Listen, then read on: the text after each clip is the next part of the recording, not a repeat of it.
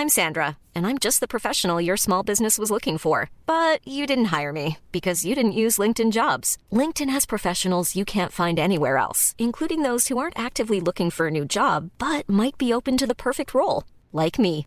In a given month, over 70% of LinkedIn users don't visit other leading job sites. So if you're not looking on LinkedIn, you'll miss out on great candidates like Sandra. Start hiring professionals like a professional. Post your free job on linkedin.com/people today. Hey, I'm Ryan Reynolds. At Mint Mobile, we like to do the opposite of what Big Wireless does. They charge you a lot, we charge you a little. So naturally, when they announced they'd be raising their prices due to inflation, we decided to deflate our prices due to not hating you. That's right. We're cutting the price of Mint Unlimited from $30 a month to just $15 a month. Give it a try at mintmobile.com slash switch. $45 upfront for three months plus taxes and fees. Promo rate for new customers for limited time. Unlimited more than 40 gigabytes per month. Slows. Full terms at mintmobile.com.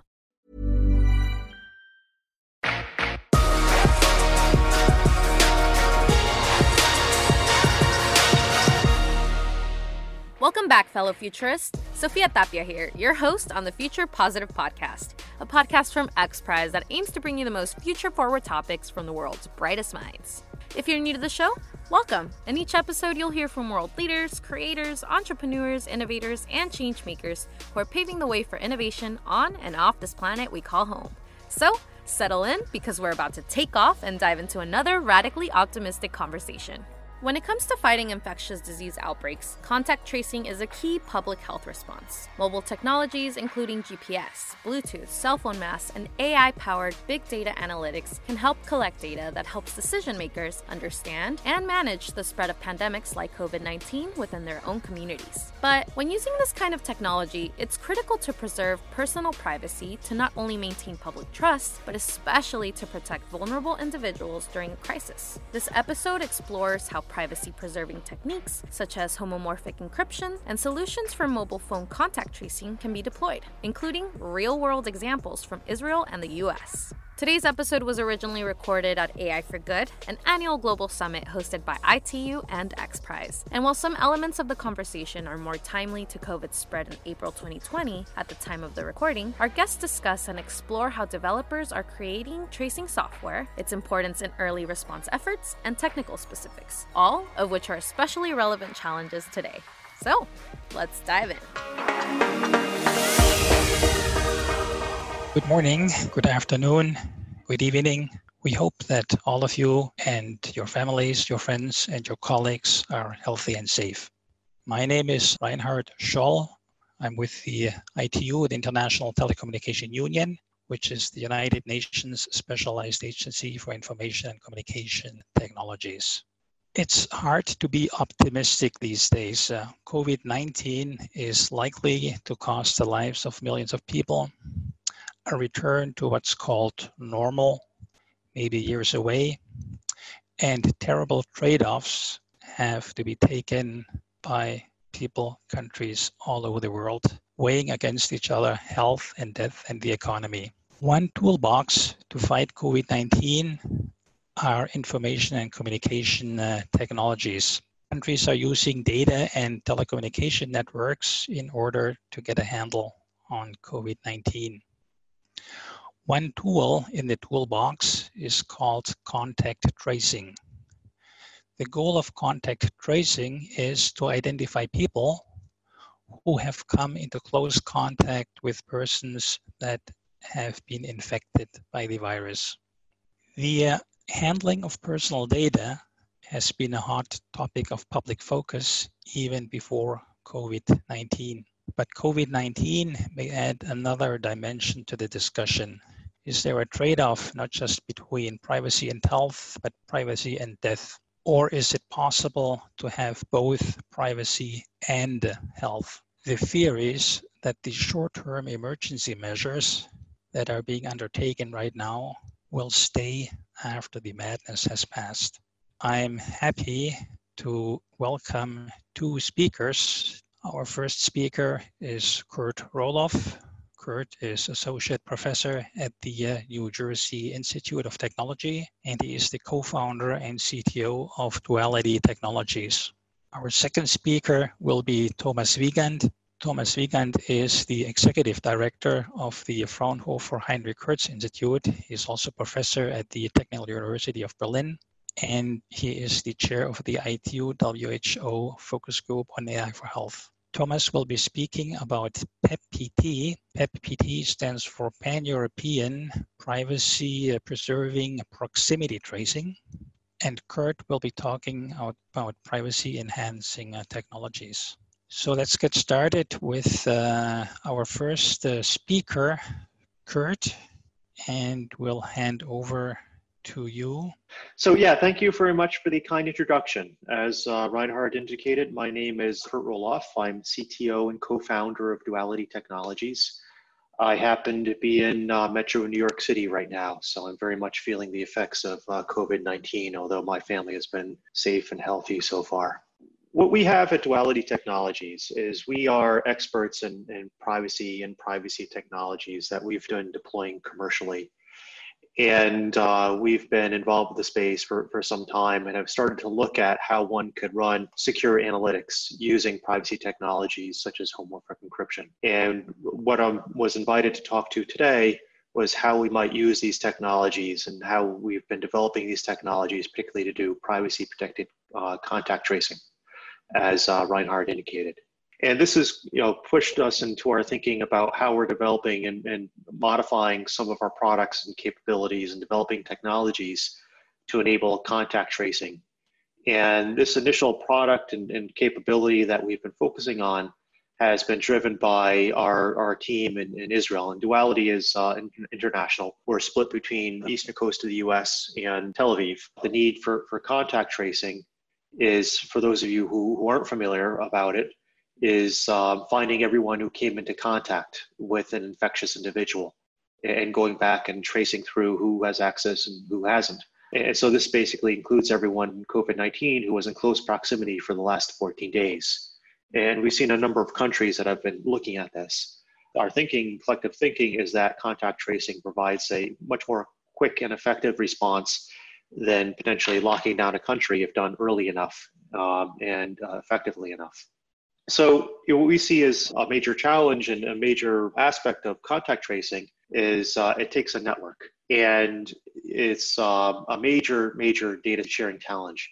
It's intended to be a less painful step in, in strengthening our collective response, but it is a very, very privacy, privacy sensitive in that it mixes both medical and location data. Medical being the information about whether someone has been tested positive or not, and location data about where, where someone actually is and, and physically you know, might be operating. And so the challenge is generally how do we enable contact tracing, meaning how do we share the appropriate data and access to the appropriate data and analytics on the data while actually protecting privacy at the same time.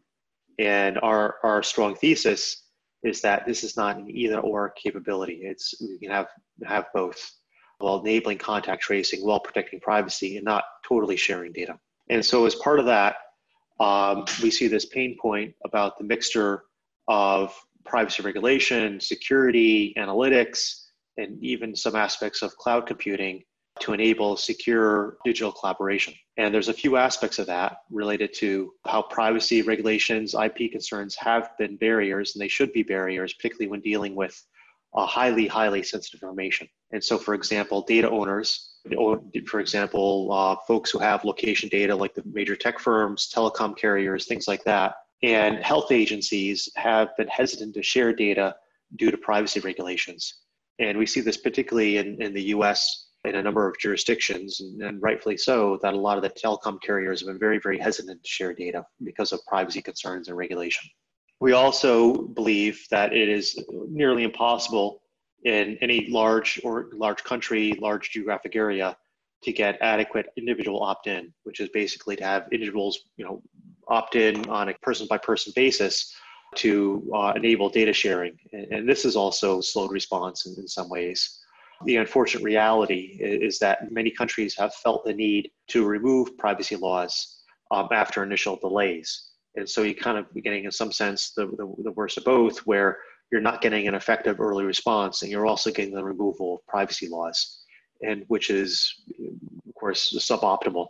you know, obviously people's health and well-being are, are high importance and we want to of course protect people as much as possible. And so then we we come to the question about how do we make it acceptable for data owners and health agencies to work together by sharing data and collaborating on data. Actually more to the point how do you collaborate on data so we see this uh, combination of secure data analytic collaboration so not necessarily sharing data but collaborating on data to combine aspects like cloud model uh, sharing data sharing enabling investigations while still protecting privacy, regulation, security, and, and any kind of business secrets, for example, that a uh, telecom carrier might have. And so we see the need of a, a, privacy solution, enabling secure collaboration between data owners, custodians, and, and model owners and investigators using privacy enhanced technology.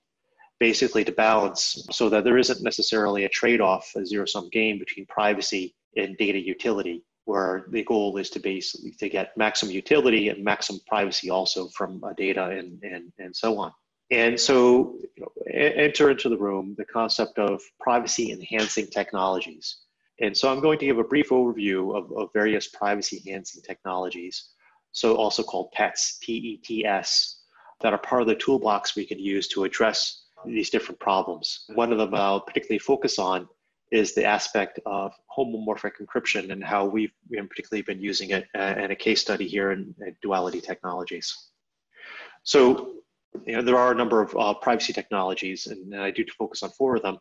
One in particular that you could purchase, for example, commercially right now is uh, secure hardware or enclave. So this is, for example, the Intel SGX uh, technologies, where basically it's a special part of the uh, silicon on a chip which allows you to basically secure, secure away uh, uh, an aspect of data. So it basically makes the data on a chip inaccessible to any process outside of the secure hardware and allows applications to run on, on sensitive information.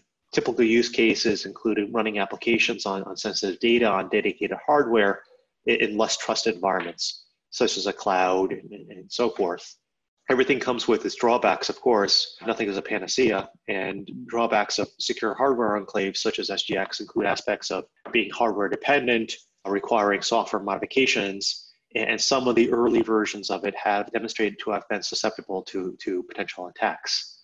Another technology that's uh, currently in increasing use right now is the concept of uh, secure multi party computation, which allows parties to perform a joint computation on individual inputs without revealing underlying data. And so the concept is that you'll have multiple participants, two, three, four, five, so on and so forth, each with their own data set. And then they want to run some joint analytics on this shared data set. So secure multi-party computation, also called MPC or SMC, allows parties to perform joint computations, individual inputs, without actually revealing the underlying data. Typical use cases include the benchmarking or, or shared shared analytics between collaborating parties where aggregated output is adequate. There are a number of, of, drawbacks like this, like, like any of the technologies. The output is, is known by all parties, and sometimes this could be an issue, for example, with healthcare cases, that because of privacy concerns, even sharing an output is problematic. Deployments are often complex, meaning all the participants have to be online and on high bandwidth links. It typically requires intensive communication between parties, often driving high costs. There are a number of good solutions out there, both open source, academic, and commercial for secure multi-party. And you know, for those of you that are interested, I highly encourage you to look at them. Uh, another technology is uh, differential privacy, which is a uh, way of generating aggregated data and then randomly generating noise, therefore limiting each party's ability to reverse engineer individuals' inputs. And so this is basically adding a level of statistical noise to uh, a data set. And so this allow, allows aggregated data analytics where, where individual precise results are not needed. Uh, for example, on census data here in the US. Differential privacy is sometimes problematic for, for medical applications because it lacks clinical precision for some applications, meaning that results are directionally correct but not necessarily precise, and a limited number and type of computations can be run due to added noise. The one that we'll, we'll be focusing on in particular is this notion of uh, homomorphic encryption.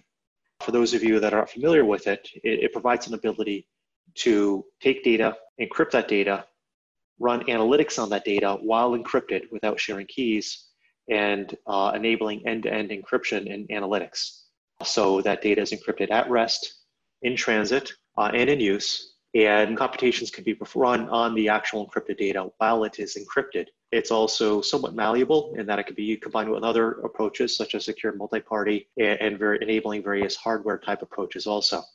Well, we found that it's quite good where cases where flexibility in computation is desired, where you don't necessarily want to have or need to can have all the participants online at all the time, uh, while also satisfying regulatory compliance, but also running on generic, hard, generic hardware, commercial off-the-shelf hardware, not necessarily having specialized enclaves. It has had drawback that it, it is not as uh, generally performant, but it is uh, very good for batch-style computation, or where you can run computations where you can have a slightly slower response without the uh, bandwidth considerations. So in terms of the uh, technologies themselves, we put together a, a short uh, cheat sheet for these. And also, like I said, one of the drawbacks of Homomorphic crypto is, is can't necessarily be used for line speed type computations, but it's quite good for batch and these uh, various benefits and trade-offs of technologies as I presented them right now. We, we in, our, our proof of concept and our capability have been focusing on Homomorphic crypto.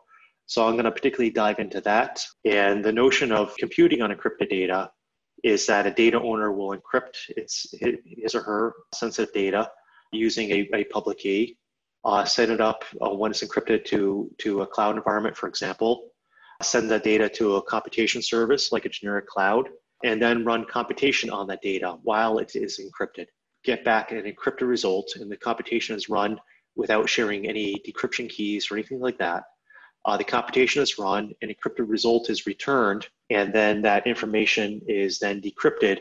And the somewhat black perceived a black magic result is that the ending result of the computation is in the clear and is the same computation, same result as if the computation would or had had been run on the data in the clear also. So we've been looking at how to use this for, for contact tracing in a privacy protected manner uh, with the goal being to identify individuals exposed to COVID 19 based on location and time without exposing uh, PII, personally identifiable information, and using homomorphic encryption to enable organizations to, to run analytics while data is encrypted also. So to collaborate, extract insights and data without exposing sensitive information. And so the results of this, and I'll, I'll dig into this a little bit more, but the schematic of the data flow is that take a query which has information about a perceived infectious individual, encrypt the individual's information, send it to up to a, uh, data location provider, run analytic on the uh, encrypted computation to identify who was co-located, and return information to a health agency, which can then decrypt results and identify individuals who had been exposed. So we have this running currently at scale of several hundred thousand participants, and you know, so it's available for, for example, municipal level interactions and, and things like that. And so the contact tracing capability that we have right now is developed as a secure plus query capability for privacy protected contact tracing to enable both sharing and viewing information pertaining to, to exposed individuals. Uh, so we run this through a uh, multi-loop query where the input to uh, a first query is a unique identifier, such as a phone number or email of an identified infected individual and a date range of when they might have been infectious, such as, for example, uh, getting tested, and then individuals identified who have been infected, and so then trying to identify how long they had been infectious, whether it's for five days or 14 days before, and then getting from the result of that query, getting location information, uh, date, date ranges, and time ranges where the uh, mobile device had, that the individual had possessed uh, was located. And so that the uh, privacy of this is that when the query is sent to, for example, the mobile phone carrier, the mobile phone carrier does not receive any information, any medical information about who was infectious or not. And so the health agencies get information about the location data of the infectious individuals. And the, P- the healthcare authorities cannot see information about um, the, the individuals they're not querying on also. We then run a second query with the location, dates, and times of where the mobile devices had been pinged so that individuals at the same place and same time as the infected individual can be identified. And so that the location data providers cannot see the PII of the uh, time and place location of the infectious individual, And the healthcare authorities similarly cannot see the PII related to the unexposed individuals also. This can then be used for action going forward of using it to uh, contact individual individuals who might exposed and request to require their quarantine as national laws allow. Uh, we're, we're, particularly using the Palisade hom- homomorphic encryption library. It is a uh, general source, general purpose open source lattice encryption library built from a consortium of contributors, including Duality, MIT, Raytheon, Lucent Government Systems, Intel, and a few more, which was heavily funded by uh, DARPA and other parts of the R&D infrastructure in the U.S. government. But it is open source and released on the two-clause BSD license, and it supports the uh, major standardized homomorphic encryption schemes.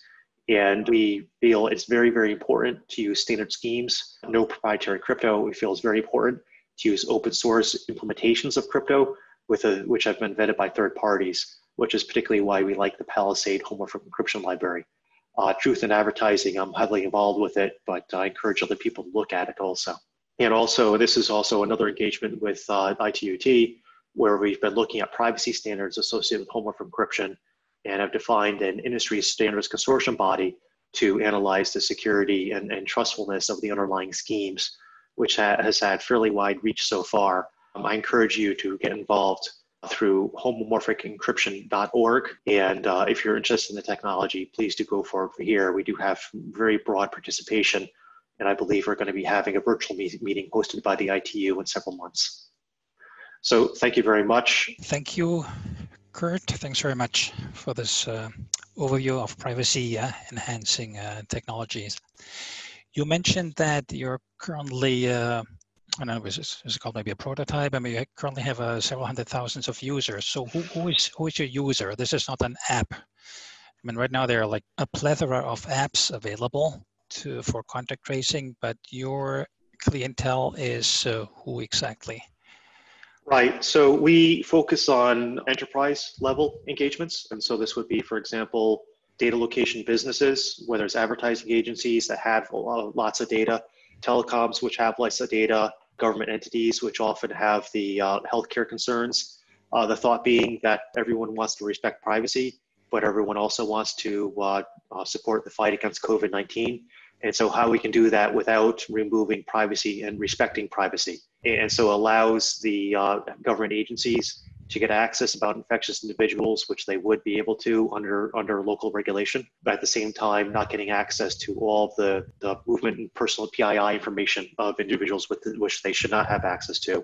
And so we allows, and this is we see as a major major aspect of privacy technologies as enabling collaboration and uh, enable these organizations to move much more quickly while still protecting privacy. A big issue is trust. Whenever it comes to data, people or companies or governments are never, never quite sure how much you can trust that the data are really uh, safe, that they're not being uh, abused, that there is not a malicious uh, use, uh, that they're not being sold. So, is someone looking into some independent organization looking into that to make sure that uh, all the data privacy uh, regulations have been observed? So this, of course, varies from country to country, from jurisdiction to juris- jurisdiction. Obviously, data is driven by by some aspects is driven by collection point. Some some aspects is driven by storage point. At some level, also, you know, fortunately, unfortunately, data is very portable. I know that different countries have different regulations associated with oversight associated with data. So I, it'd be very hard for me to generalize that. I know my personal experience about U.S. and U.S. is even a bit fractured in that regards because of the various states and, and government agencies. And so my, but my understanding is that generally there are in the U.S. some fairly stiff uh, regulations associated with privacy, particularly with uh, health data and, and, things like that. As of course, as I'm sure you're very aware, in the Euro- European Union there is there is also. Frankly, as someone who is, uh, I consider myself an expert or at least practitioner on privacy technologies. Uh, I personally have a hard time keeping track of the individual privacy regulations, even in the major countries, because they do change so often. But what we found is that generally, if there's a very strong pet technology, privacy enhancing technologies, generally this allows even much quicker collaboration even between jurisdictions. Because if you you know come up with with like a very strong technologies, allows you to satisfy regulations much more broadly to enable rapid collaboration, particularly in the case of, for example, international travel, which is one of the reasons that COVID 19 has spread so aggressively. Do you know, and for all the uh, the companies, uh, and maybe also with within your own company, that use uh, technologies um, for contact tracing, are there sunset clauses somehow built into these uh, systems? You know, once the crisis is over, that no data are used for further whatever. How do you make sure that things stop once uh, they are not needed anymore? Well, you know, a certain aspect, a certain reality is that once data is exposed, is exposed, and there's very little limitations one could have. If one is not going to respect privacy and regulation, then once someone has data, there's very little one can do. One of the reasons that we've been pushing on the, the protocols that we have for these interactions is that data doesn't have to be shared in the clear. It's only encrypted information that's actually shared so that participants don't actually share the data. So after the emergency has passed, the actual non-required data, you know, obviously some data is required to share, such as the, the information about locations of infectious individuals, but the information about non-infected or non-exposed individuals never leaves the uh, never leaves the location of the uh, the premises of the data owner, so that it completely removes that risk of having data taking on life of its own after the emergency passes. What about the standardization of privacy enhancing technologies? Are there global standards? Uh, I mean, you mentioned the homomorphic encryption uh, effort, uh, which uh, is currently a consortium, which uh, you're looking into, whether this could turn into a, a, globally accepted specification. Maybe you can add a couple of words to that. And also with respect to the other technologies uh, that you mentioned, are there standards activities sure. going on? Sure, sure, sure. And what we see you know this notion of secure collaboration this notion of privacy technology it's all driven by trust. And so what we found that when people decide whether to adopt a privacy technology or not it is really driven by a trust argument and which is one of the reasons that we we are such strong advocates for only using open academic results that have gone through the peer review process in terms of crypto schemes while we advocate only the use of, of open source technologies. So they could be open and exposed and, and validated, and also why we, we are very, very uh, supportive of international standardization processes for privacy, security settings, and other kinds of activities. So it allows for both collaboration, interoperability, and a short notion of trust during collaboration, which is of course required for collaboration. You know, this has been a big thrust for us in the homomorphic encryption community to build this international consortium and engage with major organizations, both businesses, academics, and international bodies such as the ITU as you go forward on this. I know that other privacy technologies have also had similar areas, such as the zero knowledge proof community, uh, the secure multi party community, and I believe there are others for other organizations and we're starting to see broader uptake, uptake of these technologies, specifically because of the engagement of international standards bodies. And the international standards bodies has been helping to promote these privacy technologies, which is why we're so very happy to always engage with organizations such as the ITU to promote the use. How uh, widely are these uh, technologies deployed in the market? Sure. So, what we are seeing is that a lot of these technologies are now being commercialized. Um, you know, I think um, you know several years ago they were perceived as being more of uh, research products and, and, research projects as much as anything. But what we're seeing right now is that there is a, a very healthy uh, commercial ecosystem being built up around these technologies. Uh, I personally am a fan of that because it takes open source technologies and, of course, um, helps to broaden its deployment and use and, and, fostering of open source also. Part and parcel of that is the adoption of these technologies by, by government, by enterprises. You know, we at Duality have our business around it, and we are very happy with the way things are going. Uh, we also see that the number of competitors in the market, both from startups and, and from large businesses that have their own uh, solutions. I, I believe that if you basically went to every, every every one of the major tech firms and even you know some of the smaller companies, every single one of them has a group that's either building, using, or or, or investigating privacy enhancing technologies. So my, my intuition is that it's fairly widely deployed across the tech firms right now. Okay, great. Thanks a lot, Kurt. So this was Dr. Kurt Rohloff from Duality. So we go to Berlin. Thomas, welcome. You got a great uh, introduction by uh, by Kurt. He says he's. Uh, I asked him, "What are your favorite apps?" He says he likes what uh, PEPP-PT is trying to do. So PEPP-PT is, stands for Pan-European Privacy Preserving Proximity Tracing. We uh, are a team of about 130 uh, people from eight countries, at, at, least as of Wednesday. I haven't counted uh, how many people are now participating and helping from how many countries. I think we've been contacted by 10 more countries. Let me start with proximity tracing um, as a term from those PEPP-PT uh, terms. The term social distancing, in our view, is not the right term. It should be physical distancing because uh, what really matters for this problem that we try to support solving is that uh, people keep a physical distance. That physical distance is actually uh, an indicator for a higher risk of exposure of a virus transmission and uh, we are basically providing a measurement for that physical distance. And we use uh, uh, Bluetooth low energy on these phones. And it does not matter at all where you met. It doesn't matter who you met. The virus doesn't care about that. It just cares about two people getting too close to each other and having droplets uh, uh, as a carrier to transmit. So what we decided is to basically Use this uh, mechanism of Bluetooth Low Energy, um, the passive scan, which uh, basically uh, is running on your phone when you have enabled Bluetooth every three, four milliseconds. And uh, we are basically, we are sending broadcast messages out uh, using the passive scan. And these broadcast messages are only a short distance, like four or five meters, and they contain a uh, randomized code word that is created in a way that it's uniquely mapped to this app so the app knows what code words it, it creates. If the proximity is, is given for a long enough period of time, the uh, phones uh, basically uh, know, lock their, each other's proximity by basically writing the randomized ID into um, a local uh, uh, file, which is encrypted. And uh, we basically, based on that, do this 21 days uh, uh, looking back, and then if the next day comes, the 22nd day is, is, is remo removed. So we have a sliding window where we lock this proximity, and it's completely encrypted on the phone. And if nothing happens, nothing happens. And we can hopefully use that to go um, on with our new normal life. But uh, hopefully, uh, the lockdown can be uh, uh, can also be released based a little bit on this technology.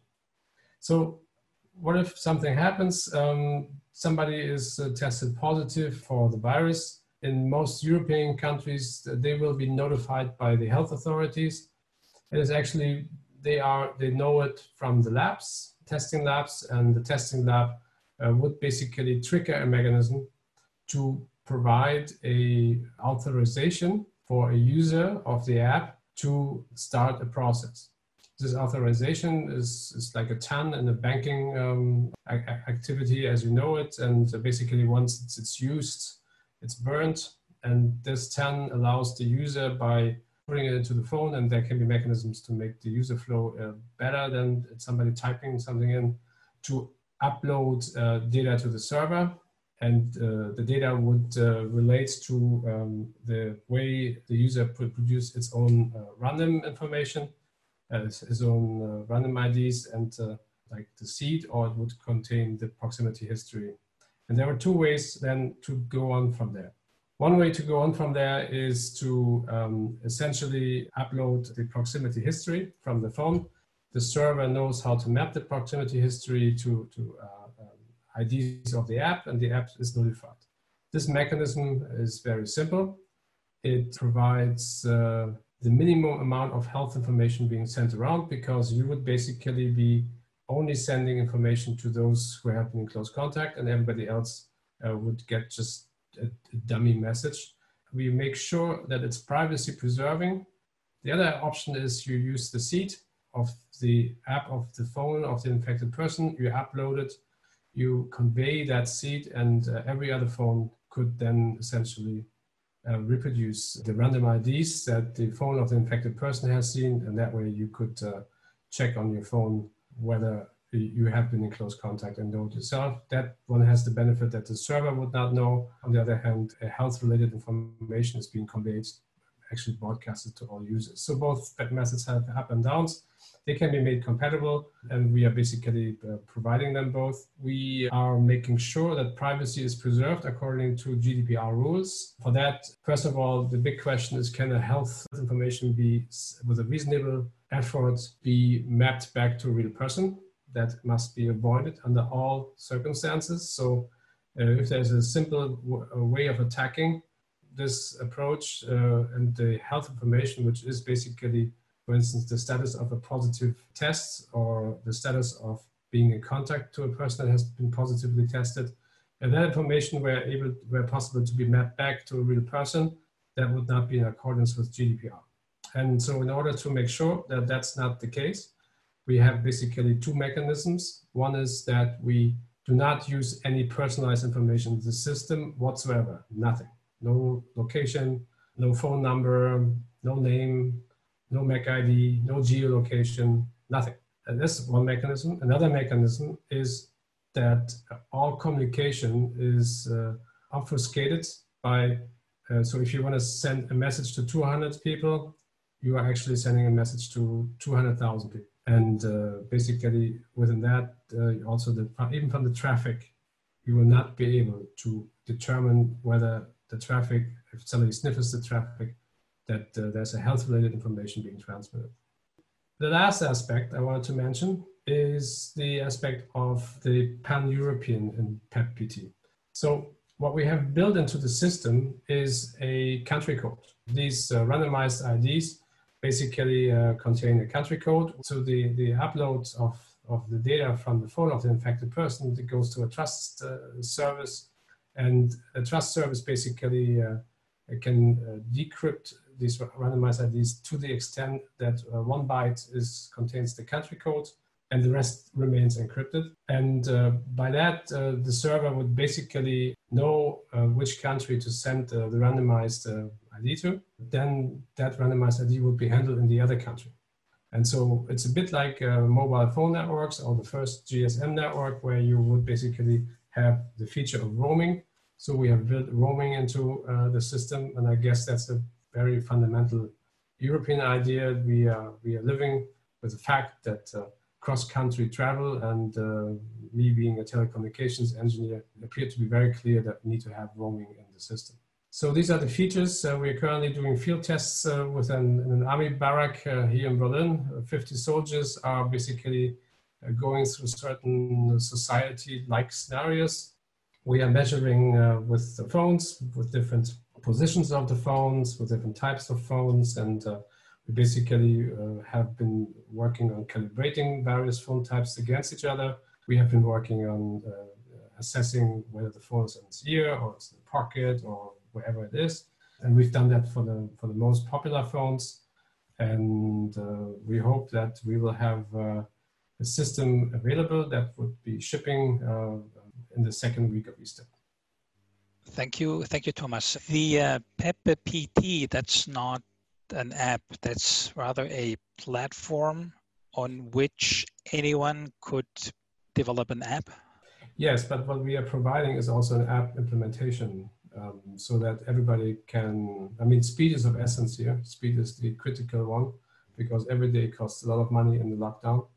And um, we are providing also an app reference implementation and the backend reference implementation. So that could be taken over or people can just use parts of it as they like, as they find it most uh, useful to integrate in their country. We are a European team and we provide this technology. And then mm-hmm.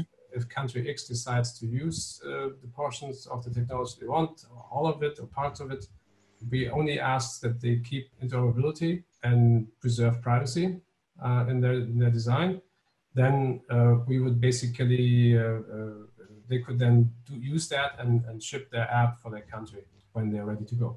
How many people need to uh, download the app so that this is uh, going to be helpful?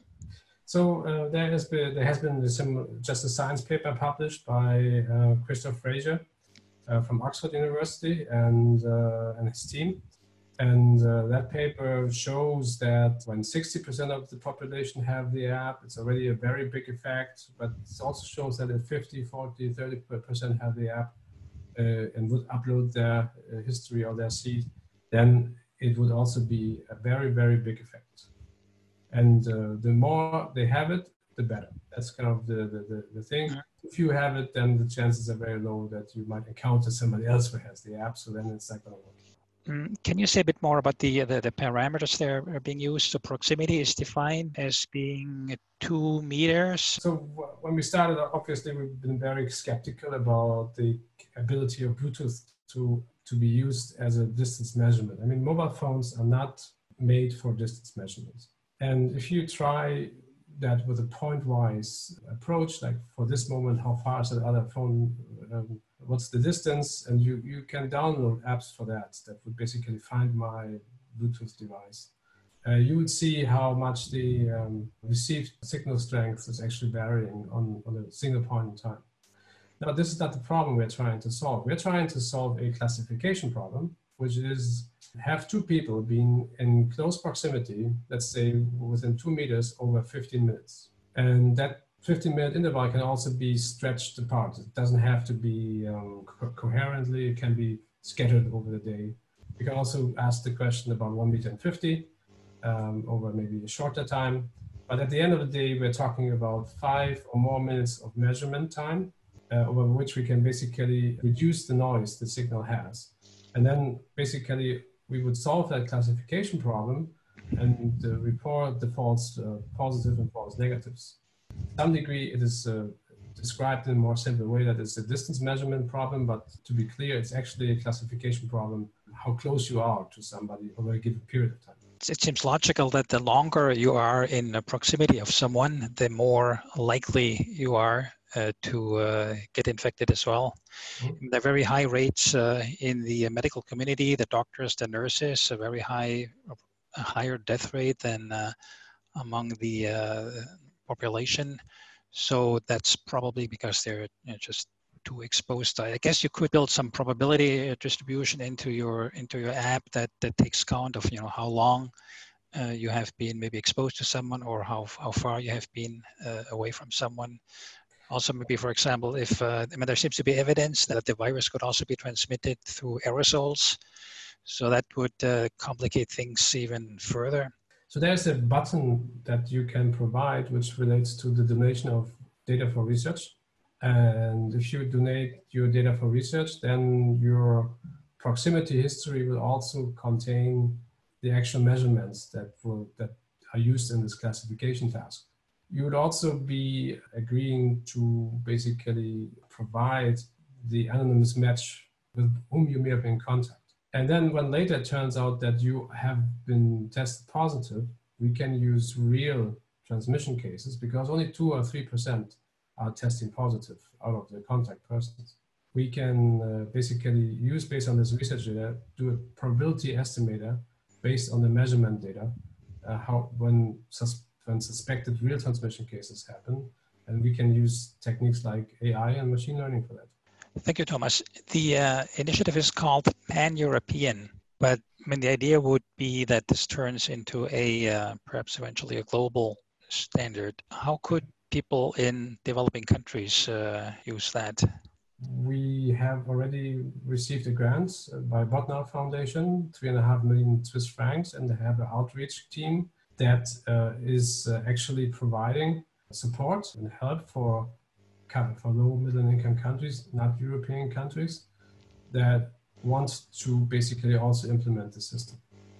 And uh, they get support with regards to creating the app in, in their country, like the user interface, it just needs in principle. They also want to get support for the hosting of the, of the backend if they can't host it, there will be an offer to host it somewhere else for them. They will also get financial support uh, for the campaign to advertise in their country if that is something that's needed. And for that, there will be also another foundation uh, created for this PEPP-PT Foundation. And that foundation will be um, put in law very, very soon. And uh, we have a number of donors lined, lined up to support the activity we are abiding to WHO rules when it comes to accepting donations. And we would then have this outreach program for every country that basically also signs up to the concept, which is between countries so you can travel, the roaming. And the second thing is privacy preserve. Let me ask the same question that I asked uh, Kurt. Are there sunset clauses built into the apps? Uh, how can people be sure that once the disaster is over, that data are no longer monitored, taken? You can just uninstall the app, and then it's gone. We're also considering to provide a certification process where an app can actually use the PEPP-PT logo. So that would basically mean that we haven't yet figured it all out because mm-hmm. time is short, but uh, we think that it's a good thing to also have a way to make sure that if it's implemented in, a, in some country, that that implementation, that instance actually is privacy preserved. In the future, it might be necessary that you somehow, if you would like to enter a supermarket or whether you would like to get on a train or board an airplane, that somehow you have to show proof that you don't pose a danger to your fellow citizens. So there are, you know, apps uh, in uh, some Asian countries. They use a traffic signal system. If it shows green on your app, then it means uh, you're safe, and if it's red, that means you have to stay in quarantine for two weeks. I suppose that will become necessary.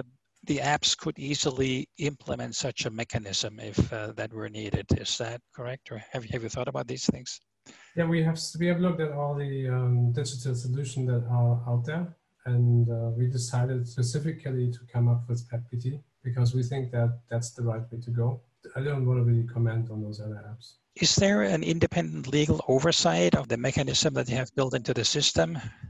So what, what we are doing is we are working with some countries in Europe already, and their uh, data protection and information security offices are uh, advising us, and they have full access to the entire code is a very unusual process for many of these offices because usually they need to have a national project to that they can look at and, and they have their procedures, but they see the, the, the timeliness that's necessary, the urgency, and also the aspect that the European group needs to work together to provide the result very fast and high quality. So they basically are advising us. Then there will be the transfer of the software into the national realm and at that point, they can even also uh, provide a, a, public opinion about it.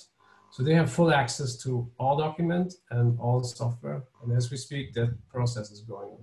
The platform that you have is similar to Singapore's Trace Together, but I think that the difference, if I read this correctly, the difference is that it's across countries. Well, I think there are other differences. One is that we only broadcast uh, over the passive scan over short distance, the random keys. The colleagues in Singapore, I think they make a connect, at least for iOS. The Singapore system also requires you to provide your phone number. You'll be directly connected to the health offices if the system shows a warning. Our conversations with people involved in the legal system in Europe told us that when illegal action is following in Europe from a measurement, like uh, speed of traffic or other measurements, those measurement systems need to be very carefully calibrated and the accuracy needs to be extremely well documented. Mobile phones have not been built as distance measurement systems. So what we do will have noise. There will be tolerances and it will not be perfect. Basing on a noisy measurement to some degree, uh, a legal action where you would, by an order, send people into quarantine is not, you can't combine that. It has to go on the go. So uh, there need to be much more accurate measurements than you can do with uh, Bluetooth on the mobile phone. One thing that's really encouraging during this COVID crisis is the collaboration among the scientists. They really you know, share quickly all the insights, all the data, all the all the modeling. And I think your platform is also another example of collaboration among scientists and uh, engineers. Can you say a few words uh, on that? Yeah, this is not a competitive approach, not at all. We need to solve this problem. If there's a different solution coming along and if we can very easily swap it and it's better, we would do so it's not that this design or whatever uh, is so important if, if we wouldn't immediately swap it with somebody else. It's not about credit. It's not about um, competition. We should all forget about that. We need to solve this problem. So when when would you be able to say that the uh, PEP PT uh, initiative is successful? Let me put it that way. What we can do is we can deliver a technical system, basically a, a measurement system, a network measurement system, and we can basically make measurements according to specifications, right? We can mm-hmm. provide how accurate the classification works, true positive, uh, false positive, false negatives, etc and that's what we will deliver. Now, to bridge the hypothesis to the consequence that if it's used quick enough, maybe we can be very fast after the lab result is positive, trigger the system, notify everybody, that then this classification then results in people voluntarily either putting themselves into quarantine or contacting the health offices or going to a doctor that combination of things actually will then reduce uh, the R0 of the virus, uh, of the ep- epidemic, then it's successful within all those boundary conditions. So what we can do as our part is we can deliver a technical system and provide um, accuracy measurements with it. This works as good as the following uh, results, and and then the next step need to be taken. Okay, Thomas, and uh, both also uh, Kurt, uh, thanks a lot for having joined. You're all super busy, and we really, really very much appreciate it. Thanks for joining us on the Future Positive podcast. Be sure to check back next week for a fresh new episode. If you'd like to support our show, share this episode with fellow futurist friends, and remember to subscribe, rate, and leave a review on Apple or wherever you get your pods. Your feedback really does help. Speaking of AI, XPRIZE and Cognizant have partnered to create the Pandemic Response Challenge, focused on developing AI and data driven systems to predict COVID 19 infection rates and prescribe intervention plans that minimize harm when reopening cities and restarting economies. You can learn more at xprize.org slash pandemic response.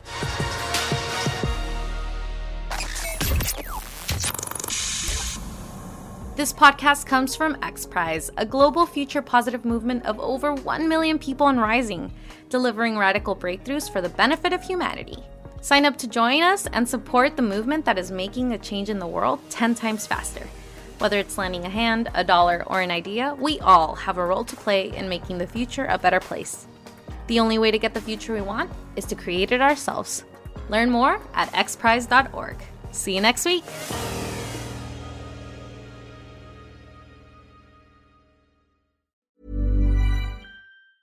Mom deserves the best, and there's no better place to shop for Mother's Day than Whole Foods Market. They're your destination for unbeatable savings, from premium gifts to show-stopping flowers and irresistible desserts. Start by saving 33% with Prime on all body care and candles. Then get a 15-stem bunch of tulips for just $9.99 each with Prime. Round out Mom's menu with festive rosé, irresistible berry chantilly cake, and more special treats. Come celebrate Mother's Day at Whole Foods Market.